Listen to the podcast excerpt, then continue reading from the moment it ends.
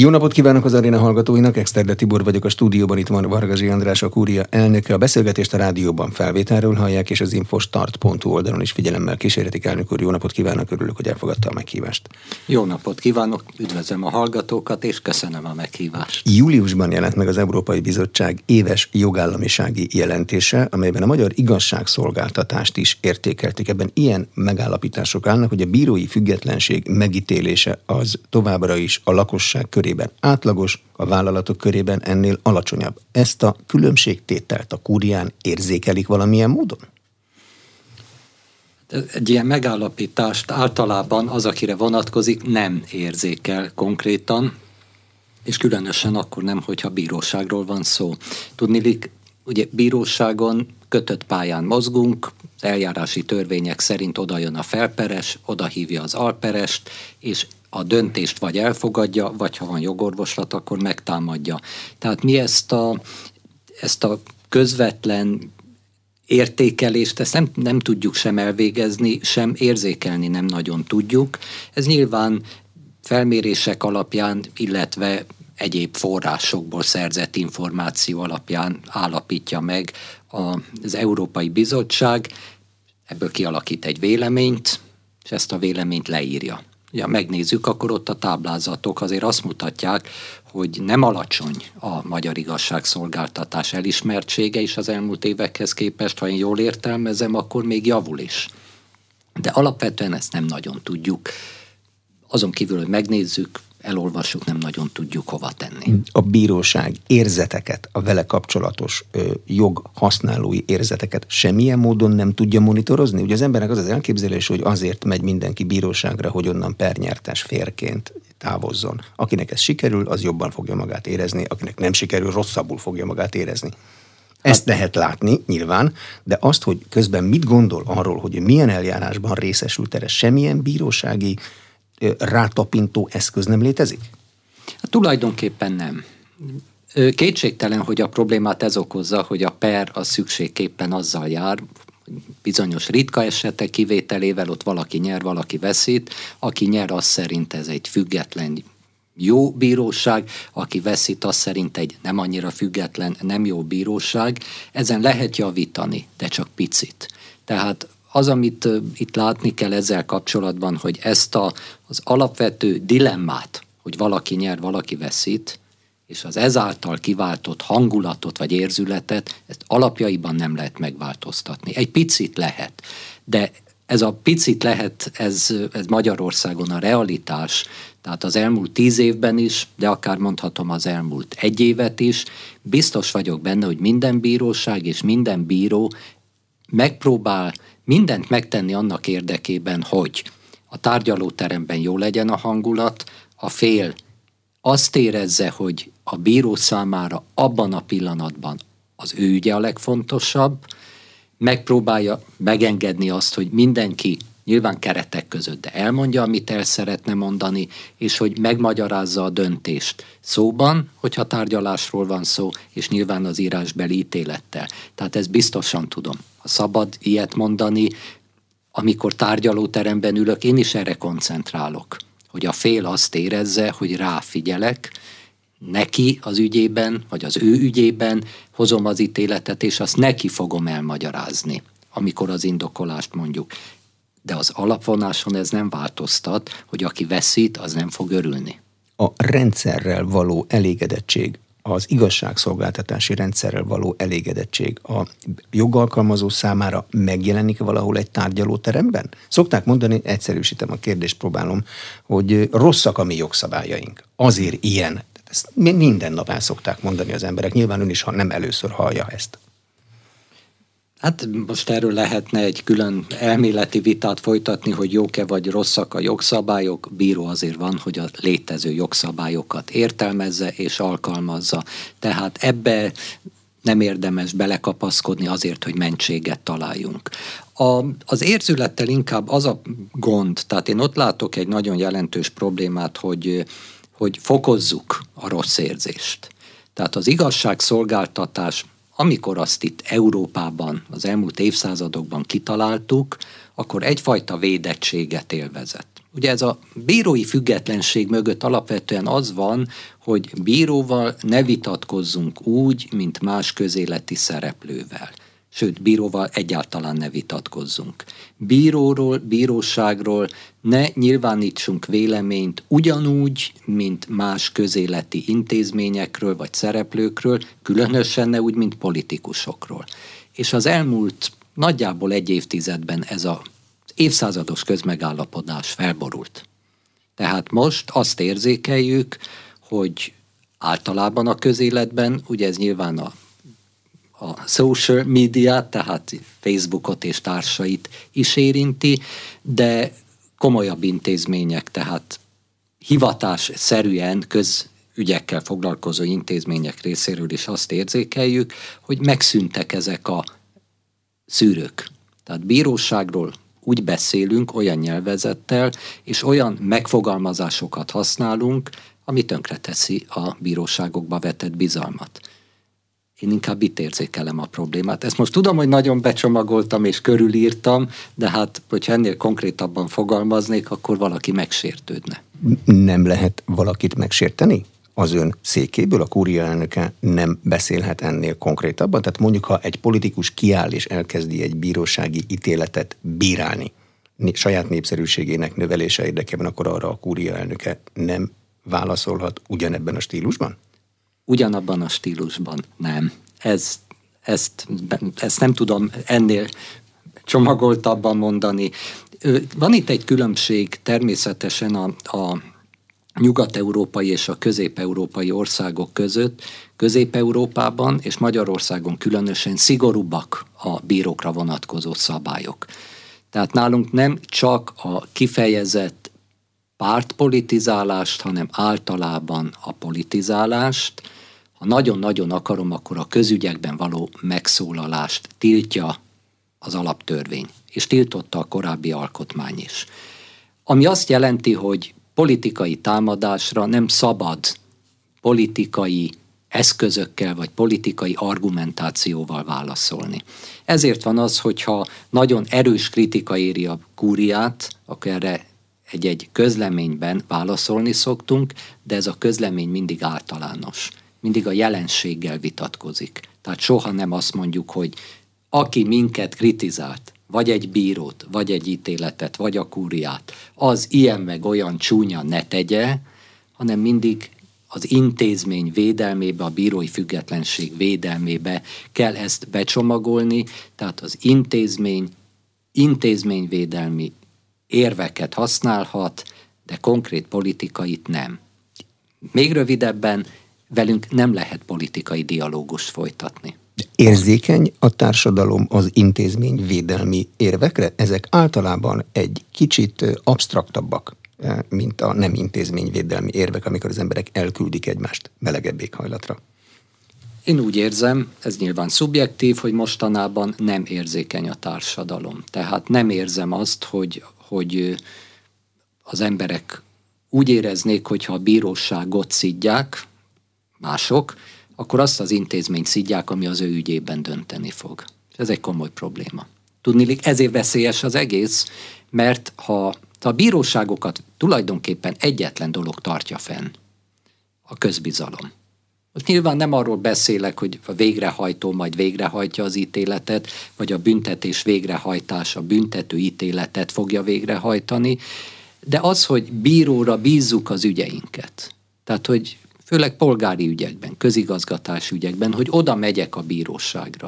Ez egyetlen egy dolog motiválja a bizalom hogy megbízunk abban a bíróságban, azt gondoljuk, hogy ő majd hoz egy igazságos döntést, persze azt is, hogy nekem tetszőt, de legalább igazságosat. Na most, ha ezt módszeresen, megfontolatlanul romboljuk, hát akkor mi marad? És különösen veszélyes az, hogyha, hogyha a bíróság ebbe belekeveredik. Tehát nem véletlenül mondom azt, hogy nem szabad nekünk ugyanolyan nyelvezettel ö, válaszolni a kritikákra, mert hogyha a jogkereső polgár azt érzi, hogy de hát ez a bíróság pont úgy viselkedik, mint én, szubjektív, sértődékeny, arrogáns, hát akkor miért menjek oda?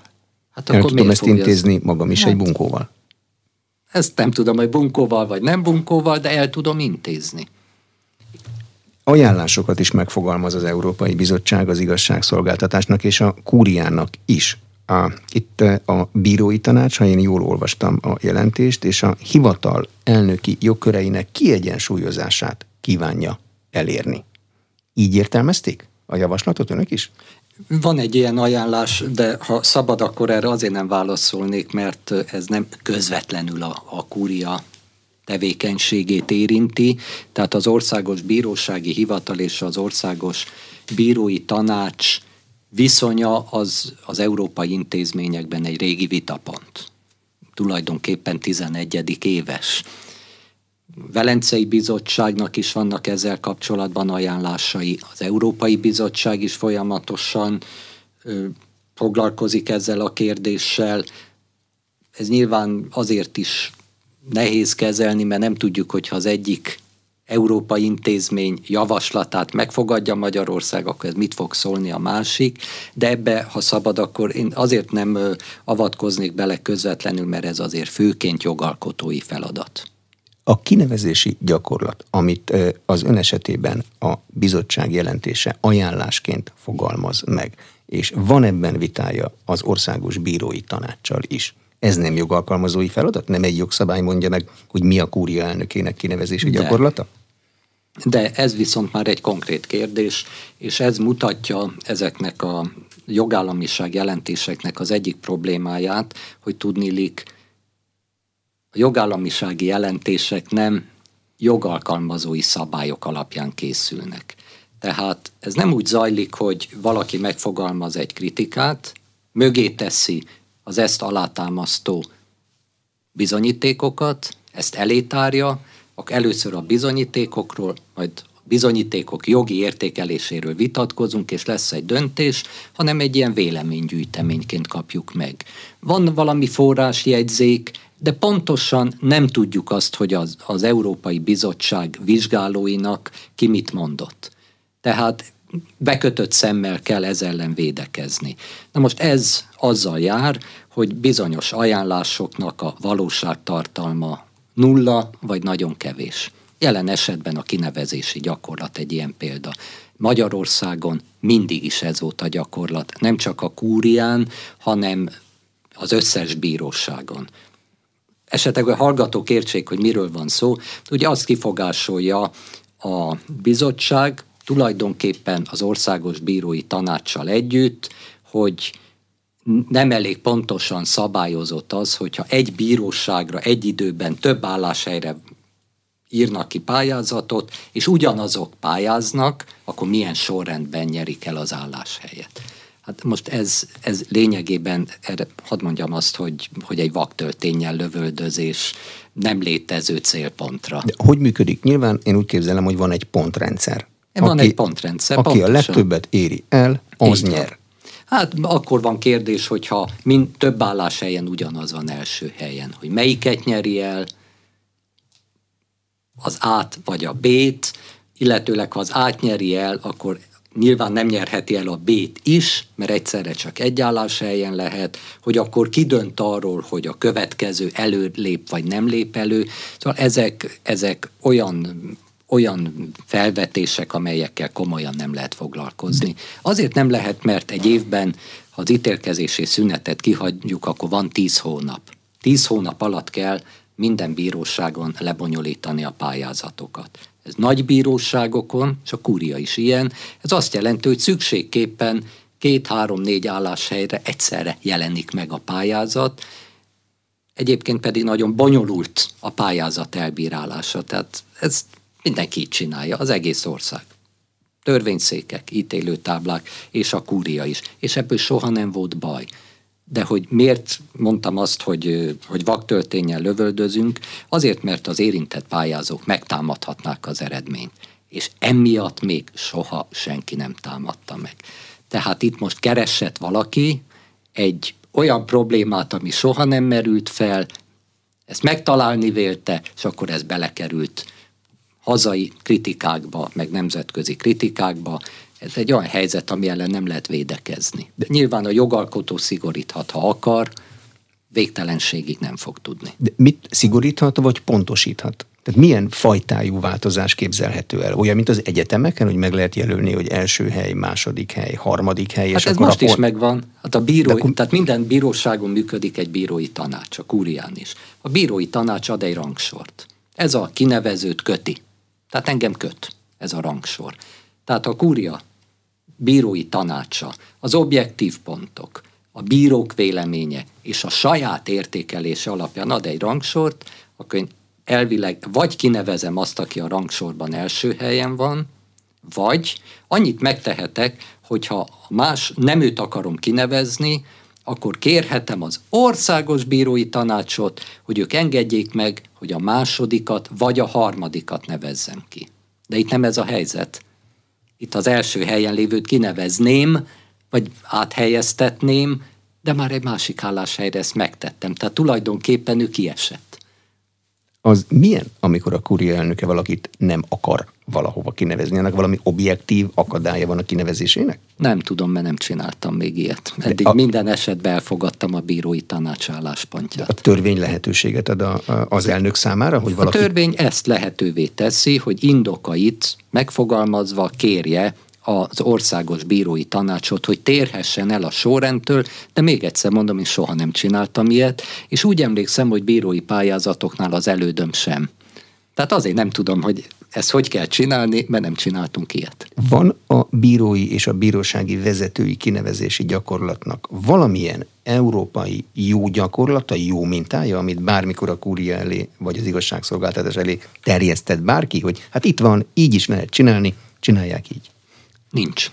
Ezt fogjuk válaszolni egyébként az Európai Bizottságnak is, most akkor egy picit spoilerezek, ha szabad, hogy megfontolunk minden ajánlást, akkor is, hogyha látjuk azt, hogy alaptalan, mert ha már leírták, megfontoljuk, de nagyon nehéz mit kezdeni egy olyan javaslattal, ami mögött nincs jogszabályi kötelezettség, nemzetközi jogi, európai jogi vagy hazai, és nem tudjuk azt sem mondani, hogy az tagállamoknak a többsége ezt a gyakorlatot követni, mert ha követi, ugye tudjuk jól ez a jogfejlődés, hogy hatnak egymásra. Ez nem kell Európai Bizottság, magától is hat.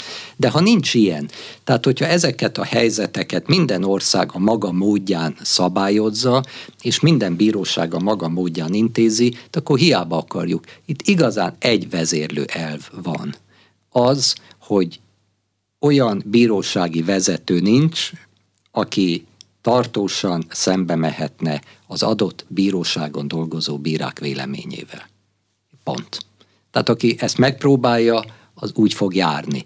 Ezért nem próbáltam meg én sem, ezért nem próbáltam meg az elődöm sem, meg a rendszerváltozás óta senki.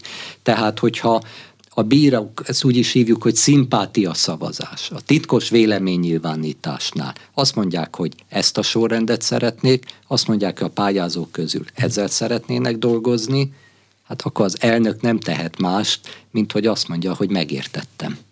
Van a bizottsági javaslatok között egy személyre szólónak tűnő javaslat is, ez a kúria elnöki tisztségére való alkalmassági kritériumok szigorítása. Volt egy vita, Magyarországon az ön kinevezésénél az úgynevezett tárgyaló termi gyakorlat értelmezéséről. Ez lehet az? Hát ez egy nagyon jó ötlet volt, csak éppen a jogszabály sehol nem írt elő ilyet, és Európában se lehet azt mondani, hogy ez általános lenne, a világon se. Egyébként hadd mondjam, hogy a legújabb tagja a Egyesült Államok legfelsőbb bíróságának az pont ügyész volt korábban. Tehát ez a Jó, az is tárgyaló termi gyakorlat, mert az ügyész ott Na de olyan nekem terem. is volt, hát hat éven keresztül tárgyaltam folyamatosan. Tehát ezért is mondtam azt, hogy ez megkönnyítette a tavalyi évet, amikor ugye a kúriára kerültem, hogy a kúria összes vezetőjét és bíráinak többségét személyesen ismertem. Tehát ez, ezért nagyon jól hangzott a sajtóban, hogy nincs tárgyalótermi gyakorlata. Ez kb. úgy nézett ki, hogy azt se tudom, hogy miről szól a bíróság.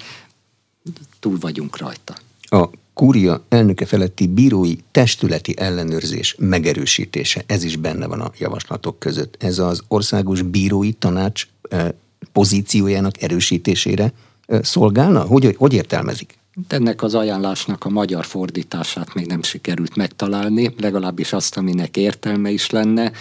Tudnilik a az összes bíróság elnökét, így a kúria elnökét is rengeteg testület ellenőrzi, ha úgy tetszik. Én sokkal jobban szeretem, mert bírósági ízű azt mondani, hogy nagyon sok testülettel működik együtt. Fel tudom sorolni, de a felsorolással is kifutunk az időből. Ott van a kúria teljesülése, ott van a három kollégium, ott van a három kollégium három tanácselnöki értekezlete, ezen kívül ott van a bírói tanács, ott van a vezetői értekezlet, és akkor lehetne ezt még sorolni. Ezekkel folyamatos, napi szintű az együttműködés. De az biztos, hogy olyan hét nem múlik el, hogy ezek közül a testületek közül valamelyikkel ne kellene beszélni. Na most ezt ellenőrizni, tehát meg lehet így fogalmazni, de alapvetően arról van szó, hogyha a kúria elnöke szükségesnek tart valamit, netán van egy ötlete, akkor ezt ezeknek a testületeknek elmondja. Először az egyiknek, aztán a másiknak, akikre vonatkozik. És ezek a testületek kialakítják a véleményüket. Ezt meg lehet vitatni. És hogyha úgy tűnik, hogy az adott bírói csoport, bírói testület, vagy az egész kúria számára ez elfogadható, akkor lesz belőle döntés. Ez így működik. Befejezésként hadd mondjam azt, hogy ez nem azért működik így, mert a bírói tanács, amelyik tíz éve létezik, vagy az Európai Bizottság, amelyik néhány tíz éve létezik, most ezt nagy bölcsességében elmondja nekünk, ez azért van így, kúria 800 éves, állandó bíróságként is 300. Ez a rendszer alakult ki. Ugye ez, amit én úgy fordítottam le, hogy a kúriának van elnöke, és nem az elnöknek van kúriája. Ez ezt jelenti. És az előbb is, amikor mondtam, hogy egy elnök nem mehet tartósan szembe egy bírósággal, ez még inkább igaz a kúriára. Tehát a kúrián komoly bírók vannak, akik komoly munkát végeznek, akik magukról is úgy gondolják, hogy ha feltesznek nekik egy kérdést, akár szervezeten belül itt azt meg tudják válaszolni, és el is várják azt, hogyha a többségük azt mondja, hogy valaminek most nincs itt az ideje, nem kellene csinálni, akkor az elnök ezt tudomásul veszi, és nem csinálja. Ha viszont úgy gondolja, akár az egész kúria, akár valamelyik része, amelyikre vonatkozik, hogy valami megvalósítható, netán meggyőzik egymást az elnökkel, akkor ez működni fog. Ehhez még egyszer mondom, nem kell se bírói tanács, sem Európai Bizottság. Az Európai Bizottsági jogállamisági jelentései azok nem jogszabályok. Kell bármilyen módon alkalmazkodnia hozzá a magyar bírósági rendszernek, vagy nem kell? Nehéz kérdés, szerkesztő úr, formálisan nem kell, de tudjuk, hogy következménye van annak, hogy, hogy reagál egy tagállam, és a tagállam intézményei hogy reagálnak erre, nek adott esetben pénzügyi következményei lehetnek immár. Tehát emiatt két látószögből lehet megvizsgálni ezeket az ajánlásokat. Az egyik látószög az, hogy értelmes ajánlások-e és helyesek-e. Erre szoktam mondani, hogy egy bíróságnak alapvetően ellen kell állni. Tudni, ez nagyon gyakran politikai ízű, vagy még inkább kifejezett politikai nyomásgyakorlás jellegű. Ennek ellen kell állni, és ezt minden alkalommal le kell írni, hogy tessék minket békén hagyni. A másik fele, a, hogy mondjam, a, a teleobjektív, tehát a részleteket megvizsgáljuk, akkor pedig, ahogy a legelején mondtam, hát megnézzük azt, hogy van-e valami racionális alapja. És ha van, már pedig mindig van racionális alap, akkor is, ha nem kötelező, de akkor egyszerűbb engedni. Egy példát hadd mondjak, tavaly ugye az volt a divat téma, hogy az ügyelosztási rend túl gyakran módosult, és senki nem tudja, hogy miért. Idén januártól bevezettük, hogy az indokait is tesszük a módosításnak. És akkor ebből kiderül, hogy miért kell olyan gyakran módosítani, azért, mert valaki nyugdíjba megy, azért, mert új bíró érkezik, vagy azért, mert valaki tartósan beteg, vagy azért, mert a, az érkező ügyeknek az aránya annyira megváltozik, hogy át kell csoportosítani. De ezt leírjuk. Semmi nem kötelez, sem magyar törvény, sem nemzetközi törvény. De hát ha ekkora az érdeklődés, hát akkor semmi probléma nincs, nincs titkolni való, mondjuk meg. Tehát ilyen szemüvegen keresztül, ha úgy tetszik, ilyen két lencsés szemüvegen keresztül vizsgáljuk ezeket. Nem jó ezeknek a kritikáknak az éle, meg az íze. Nem jó az, hogy van olyan hét, amikor három európai intézmény vizsgálgatja a kúriát. Ez ugye nem egy bíróságok természetes életéhez tartozó jelenség, hogy ide jönnek politikusok és feltesznek olyan kérdéseket, amikre aztán nem tudunk válaszolni. Másik lencse, hogy ha viszont már feltették, akkor azért megvizsgáljuk annak a racionális tartalmát, és amit lehet, azt megvalósítunk belőle. 2021 a jogegység éve volt, ez van a kúria beszámolójában, de hát az egy covidos év is volt, meg a 19-es is az volt. Korlátozott precedens rendszer, meg a jogegységi panasz intézménye. Beválni látszik ilyen speciális időkben? Hála jó Istennek és köszönet a kollégáimnak, meg Magyarország összes bírójának, akik megértették ezt a rendszert, azt tudom mondani, hogy igen. Tehát kategorikusan, egyértelműen igen, itt most nem lesz egyrészt, másrészt, bejött az, amire számítani lehetett. Nevezetesen bejött az a, az elképzelés, vagy az a remény, hogy a kúria felülvizsgálati eljárásaiban hozott döntések egységesebbek, egy későbbi döntés követi az új döntést, a felek ezt már az indítványaikban is észrevételezik, hogyha korábban egy másik bíróság nem követte, tehát a, a felülvizsgálati szinten nagyon-nagyon megerősödött a következetes döntéshozatal. A jogegységi panaszok száma viszonylag kevés maradt, és ezekből is viszonylag kevés eredményes, és ez így van rendjén. A jogegységi panasz az egy biztonsági szelep. Olyan, mint a kukta tetején a szelep, ugye azt nem, nem jó dolog, hogyha azt lelövi a kukta. Tehát a szelepre, a biztonsági szelepre ritkán van szükség. Az a lényeg, hogy folyamatosan reflektáljon saját magára a kúria. Ez korábban is megtette, viszont ez az új precedens rendszer ez ezt felerősítette, és ez jó, működni látszik. Nyilván az elkövetkező években itt sok mindent kell még finomítani, ha úgy tetszik a korábbi ellentétes döntések miatti öntisztítás az még el fog húzódni, de igen, a jogegység új szabályozása én megítélésem szerint bevált. Meddig kell még öntisztítani a korábbi határozatokat? Ezt az előző kúriai elnök idején már javarészt elvégezték. Mindig. Mindig kell öntisztítani, mert a jog ugye nem, nem egy statikus szikla. Tehát egyrészt, ha jogszabályok változnak, akkor óhatatlanul egy későbbi gyakorlat el fog térni. A lényeg, hogy tavalytól ebben az új környezetben erre reflektálunk. Tehát ezt leírjuk, hogy most azért nem követjük a korábbi döntést, mert megváltozott a jogszabály, és a megváltozott jogszabály már másfajta döntést követel meg.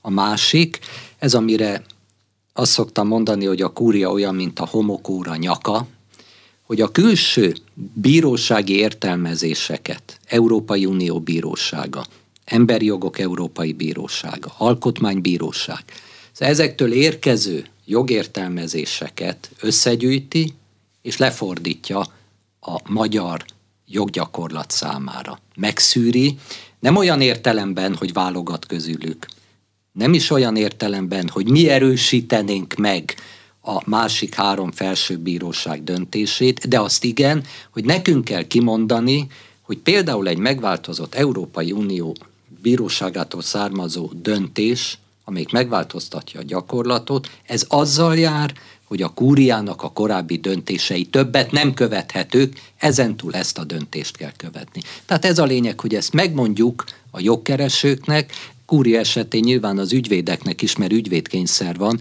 hogy kérem, 19 előtti határozatokat ne tessék nézegetni, mert azt többet nem fogjuk tudni követni. Ez nagyon fontos.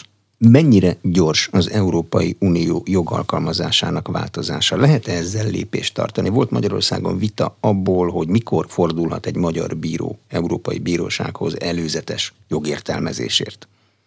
Ez két kérdés, tehát az, hogy a, a bíróság joggyakorlata mennyire változik, ez jogterületektől függ. Tehát vannak olyan jogterületek, nyilván minél integráltabb, tehát minél inkább az európai intézmények kezében van egy jogterület, annál gyakrabban és gyorsabban változik. Tehát ez, erre azt tudom mondani, hogy ez kiszámíthatatlan, de nekünk követni kell és egyébként a felek az indítványaiba fel is hívják a figyelmet. A másik kérdés ez, hogy a magyar bírók hogy és mennyi és mikor fordulhatnak oda.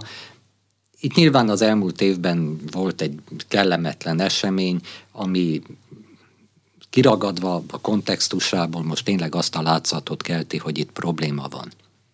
Nincs ezzel sem probléma. Minden bíró abban az esetben, ha Európai Uniós jogot kell alkalmaznia, és annak nincs egyértelmű értelmezése, ez az úgynevezett act clair, vagy act clair, tehát nincs egyértelmű értelmezés, akkor megkérdezheti, a kúriának, mint végső döntéshozónak meg kell kérdeznie az Európai Unió bíróságát. Ezzel semmi baj nincs. Baj akkor merülhet fel, ha egy bíró olyan jogszabály értelmét kérdezi meg, amit nem kell alkalmaznia. Na most ez az európai szabályok szerint sincs rendben, meg a kúriának volt egy döntés, ami szintén azt mondta, hogy ez nincs rendben. A vita körül van, hogy a kúria ezt mondhatta-e. Tudnilik, az Európai Bíróság azt mondja, hogy valóban nem lehet bármit kérdezni, de azt csak ő mondhatja meg hogy szabadott-e egy kérdést feltenni. Tehát kérdést fel kell tenni, aztán ha nem jó a kérdés, majd ő visszautasítja. Ez igaz. Csak hogy ugye van egy olyan következmény sajnos, hogyha az Európai Unió bíróságához fordul egy bíró, akkor a saját itthoni eljárását fel kell függeszteni. Na és ez már nem játék, mert ezért aztán jön a másik európai bíróság, az emberi jogoké, és azt mondja, hogy az eljárás elhúzódása miatt akkor kompenzációt kell fizetni a sérelmet szenvedett félnek. Tehát az, hogy a saját eljárást fel kell függeszteni, azért az egy nagyon komoly következmény. És erre mondta azt a kúria, hogy a magyar jog szempontjából indokolatlan volt az a felfüggesztés, de egy szóval nem mondta azt, hogy megállítja vagy akadályozza az Európai Bíróság döntését, kétségtelen, hogy az Európai Bíróság azt mondta, hogy ezzel, ezzel megijeszti, vagy fékezi, vagy befagyasztja a magyar bírók indítványozási kedvét. Erre azért nem tudok ennél többet mondani, mert ugye pillanatnyilag ez az ügy nincs nyitva a kúria előtt, az pedig, hogy ezt az európai ítéletet hogy fogja lefordítani magának a kúria, ehhez kell egy ügy, amiben ezzel foglalkozni kell. Tehát in abstract, hogy ennél többet nem mondhatok, mint azt, hogy ezt a keretet megpróbáltam megmutatni. A kúriára eljut a nemzeti meg az uniós jogszabályok erejének, elsőbségének kérdése? Hát természetesen. És hogy szoktak dönteni? Van-e valami kialakult gyakorlat? Mindig a magyar alaptörvényből eredeztethető magyar jogszabályok az erősebbek, vagy mindig az uniós jogszabályok az erősebbek? Hát ez most egy, egy nagyon messzire vezető kérdés. Ugye magyar bírót elsősorban a magyar alaptörvény köt, mert minden bírót a saját alkotmánya köt elsősorban. Ez addig, amíg az Európai Unió az államok nemzetközi jogon alapuló szövetsége, nem pedig egy szuverén, addig ez a kérdés nem is feszegethető. De az alaptörvény azt mondja, hogy bizonyos keretek között az Európai Unió jogát kell követni. Nem így mondja, de így egyszerűbb. Ezért a kúria mindig azt vizsgálja, hogy az adott kérdésben az Európai Unió jogát kell követni, és akkor azt mondja, hogy azt követi, vagy nem azt kell követni. Ez terül, ügyterülettől és bizonyos esetekben felektől is függ. E körül most nagy vita van az Európai Unión belül, amit úgy szoktunk lefordítani, sajnos szerencsétlen a helyzet, de ennek megfelelő az értékelés, hogy folyik egyfajta bíróságok harca a trónok harca mintájára. Az európai bíróságok, tagállami bíróságok, tagállamon belül sok helyen, nálunk Istennek hála nem. Alkotmánybíróságok és legfelsőbb bíróságok között. Tehát van egy ilyen, egy ilyen harc, hogy ki fogja kimondani a végső szót, ez pillanatnyilag meg az elkövetkező tíz évnek az egyik legfontosabb jelensége. A nemzeti felsőbíróságok, például a kúria, beszáll saját véleménnyel ebbe a harcba? Odafordul valamilyen fórumhoz, és elmondja, hogy szerinte ennek így meg így kellene lennie, vagy megvárja, amíg a nálunk nagyobbak ezt lejátszák? Elkerülni nem tudja, nem is szabad elkerülnie, viszont azt, hogy beszáll-e, mikor száll be és mit mond, ez ügyfüggő. Tehát a kúria ugye bíróság. Az elé kerülő ügyekben fejti ki a véleményét, és az elé kerülő ügyekben merül fel egy ilyen kérdés, akkor ehhez igazodni fog. Ezen kívül más nem tehetsz, tehát amikor ugye a műsor elején mondtam, hogy a bíróság nem politizál, ez ezt is jelenti, hogy nem fejtheti ki a kúria a véleményét in abstracto az európai jog tagállami jog kérdésében. Tudományos véleményt mondhat bíróink keresztül, de szigorúan hát, tudományos véleményt? Ö, erre, én erre is azt szoktam mondani, hogy itt is óvatosnak kell lenni, tehát olyan véleményt nem lehet mondani, ami a bírói függetlenséget és bírói pártatlanságát kétségbe vonja. Véleményét nyilván elmondhatja, de ez teljesen magánvélemény lesz. Tehát ez nem a kúriáé. Jó, de ha egy kúriai bíró bármit mond, mindenki azt fogja mondani, hogy ezt a kúriai bíró mondta. Nem véletlenül van ő a kúrián. Ezért gondolkozom el minden válasz előtt, hogy amit én most mondok, abból az be fogják tudni sokan a kúria véleményének, ezért sok esetben nem fogalmazhatok annyira szabadon, mint hogyha most magánbeszélgetést folytatnánk mikrofonon kívül. A közigazgatási bíráskodás itthon nagyon sok változást élt át, de a legnagyobbat a különbírósági rendszerré válást azt nem. Az kikerült a rendszerből. Most stabil helye van a közigazgatási bíráskodásnak Magyarországon? Hogy látja? Hát én nagyon remélem. Mert az elmúlt tíz évben azért átlag másfél évente, két évente változott valami a közigazgatási bíráskodás körül, és hát azért azt ne felejtsük el, hogy a bírák hiába próbálnak a lehető legobjektívebbek lenni, emberek a közigazgatási ügyekkel foglalkozó bírák is emberek, és ezt az állandó átalakítást, átszervezést, ezt azért az ember lelke nehezen viseli. Nem tudja, hogy holnap hova kell menni Így dolgozni. Van. Most azért nem valósult meg az önálló közigazgatási bíráskodás, mert az Európai Unió többek között ezt kifogásolta. Érdekes az idei jogállamisági jelentésben most azt kifogásolja, hogy nincs eléggé jól szabályozva az, hogy kik a közigazgatási bírók.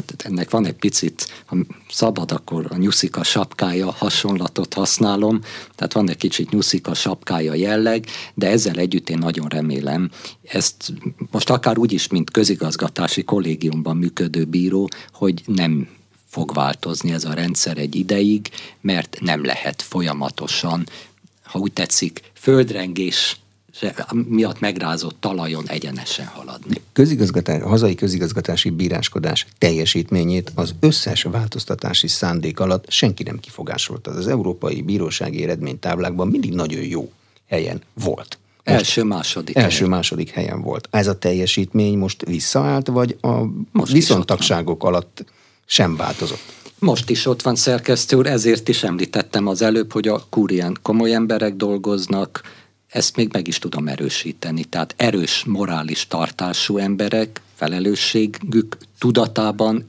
működő emberek, tisztességes és nagyon-nagyon komoly munkabírású emberek, ezért ezeket az eredményeket a bírák munkája állítja elő. Tehát az, hogy ezt a különféle ilyen, ugye ez a scoreboard nevű eredménytáblában látjuk, hát ezt nyugodtan mondhatjuk, hogy mögötte van 35-40 embernek egyéves megfeszített munkája. Idén hadd tegyem hozzá, hogy ráadásul választási évvel nehezített körülmények között, és Covid-dal nehezített körülmények között. Tehát én mindig is ezt szoktam mondani, hogy, hogy nem csak kincstári értelemben, hanem személy szerint megköszönöm mindig a kollégáimnak azt az erőfeszítést, amit kifejtenek, mert ez nem kevés.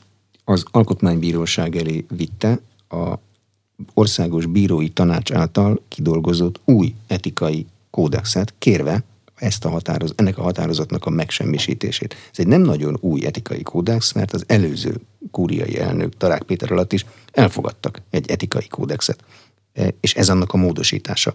Túl nagy módosítás lett? Erről most részletesen azért nem beszélnék, mert ugye az indítvány az olvasható az Alkotmánybíróság honlapján, és hát úgy illik, hogyha elindítunk egy bírósági eljárást, jelen esetben én egy alkotmánybírósági eljárást, akkor azelőtt a bíróság előtt fejtsük ki írásban, ha netán meghallgatják az embert, akkor szóban az álláspontját, és nem, tehát ezt ne erősítsük fel a különféle egyéb eszközökkel, például egy rádión keresztül.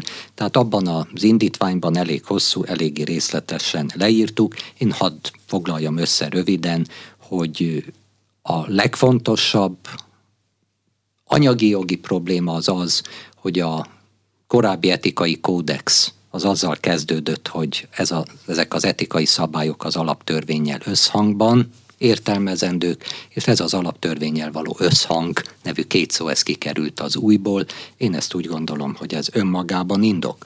Természetesen további részletek is vannak, például az, amit itt érintettünk, ez a bírák véleménynyilvánítása, közügyekben való megszólalási lehetősége, ebben is olyan módosítások vannak, amelyek az én megítélésem szerint, és hát hadd tegyem hozzá, hogy igen sok más bíró megítélése szerint ellentétesek az alaptörvényel, de ha ez nem sikerül az elfogadás során, vagy nem sikerült ebben a vitában ezt a szempontot érvényesíteni, hát akkor erre vannak eljárások, például az Alkotmánybíróság eljárása. Ilyenkor az elméleti kérdés persze, mert nem tartunk még ott, ha az Alkotmánybíróság ezt a határozatot megsemmisíti, akkor egy új etikai kódexet kell csinálni, vagy az Alkotmánybíróság ír egy újat, és megmondja, hogy miért kell csinálni. De mi ennek a rendje? Hát írni nem írhatna, az Alkotmánybíróság egyetlen dolgot nem tehet meg, nem új szabályt nem alkothat.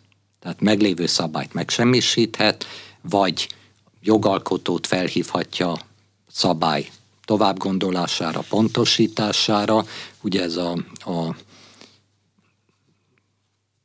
az úgynevezett mulasztásban megnyilvánuló alaptörvény ellenesség, maga nem írhat újat. Hogy jelen esetben mi lesz ez, ezt most én nem tudom megelőlegezni, különösen azért, mert a, az etikai kódex jogi természete is vitatott. Azt mondják, hogy ez nem jogszabály, nem kikényszeríthető, ön azt mondja, hogy de, mert azért megy az alkotmánybíróság elé, mert nem lenne az, akkor nem menne oda vele.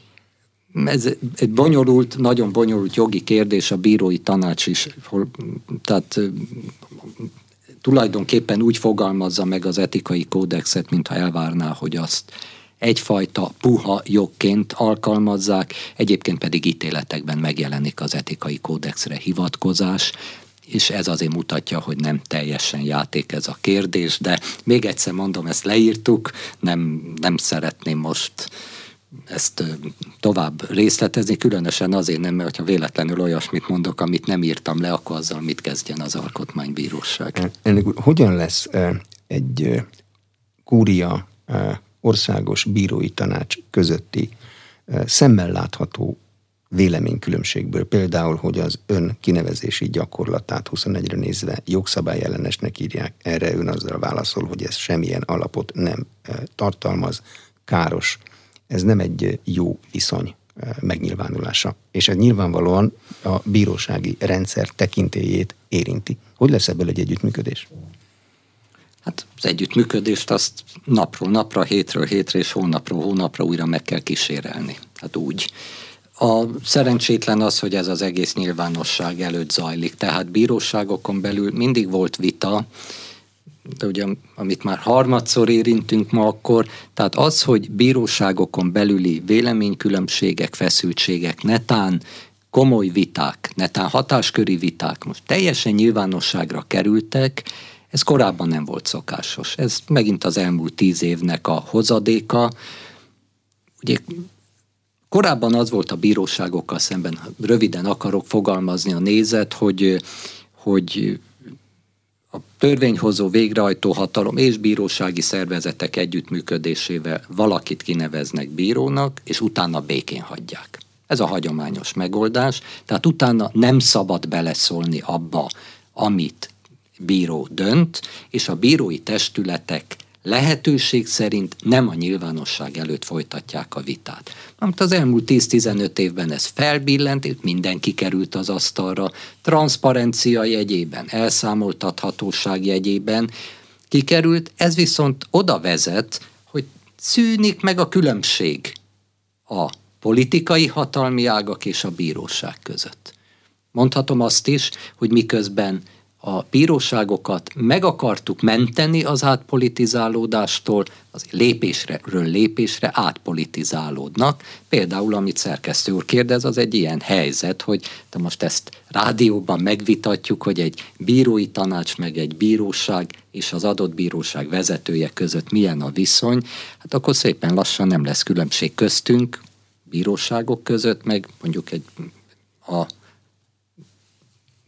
törvényhozásban működő egyes csoportosulások között. De több ennek a kára, mint a haszna? Mert a nyilvánosságot, azt, hogy a rólunk döntő szervezetek működését jobban ismerjük, ezt általában egy pozitív jellegként szoktuk elkönyvelni. Bíróságoknál ez másként van? A tekintélyük miatt? Vagy a beléjük vetett közbizalom miatt? Ez a személyes véleményem, és a személyes véleményem az, hogy igen. Tehát nem lehet, nem lehet úgy a társadalomban megjelenő viták fölött az egész társadalom nevében ítéletet mondani, hogy közben egy feszültségekkel terhelt veszekedő testületképét mutatjuk. Ez ellentétes azzal, ami Európában különös tekintettel Nyugat-Európában, ha úgy tetszik, a latin kereszténységhez köthető Európában, amit a jogállamiság és a bíróságok megkülönböztetett szerepe jelentett. Tehát most olyasmit teszünk tönkre, ami évszázadok alatt épült csak nálunk. Tehát a világ más részein egészen más a bíróságoknak a helyzete és szerepe. Tehát mindenhol a bíróságoknak a hatalma a lényeges hogy a bíróságok a hatalmat tartják a kezükben, döntéseiket ki tudják kényszeríteni. Nálunk, még egyszer mondom, ez egy nagyon-nagyon-nagyon kis földrésznek egy kis kulturális terméke, hogy a bíróságok döntését a bíróságok és a jog tekintéje alapján fogadjuk el. Na most, ha ezt a tekintét elveszük, akkor kérdezem én, miért fogadnánk el? Köszönöm a tájékoztatást. Az elmúlt egy órában Vargazsi András, a Kúria elnöke volt az Inforádió arénájának vendége. A műsor elkészítésében Szécsi Ágnes kollégám és Módos Márton főszerkesztő vett részt. A beszélgetést a rádióban most felvételről hallották, és az infostart.hu oldalon is figyelemmel kísérhetik. Köszönöm a figyelmet, Exterde Tibor vagyok.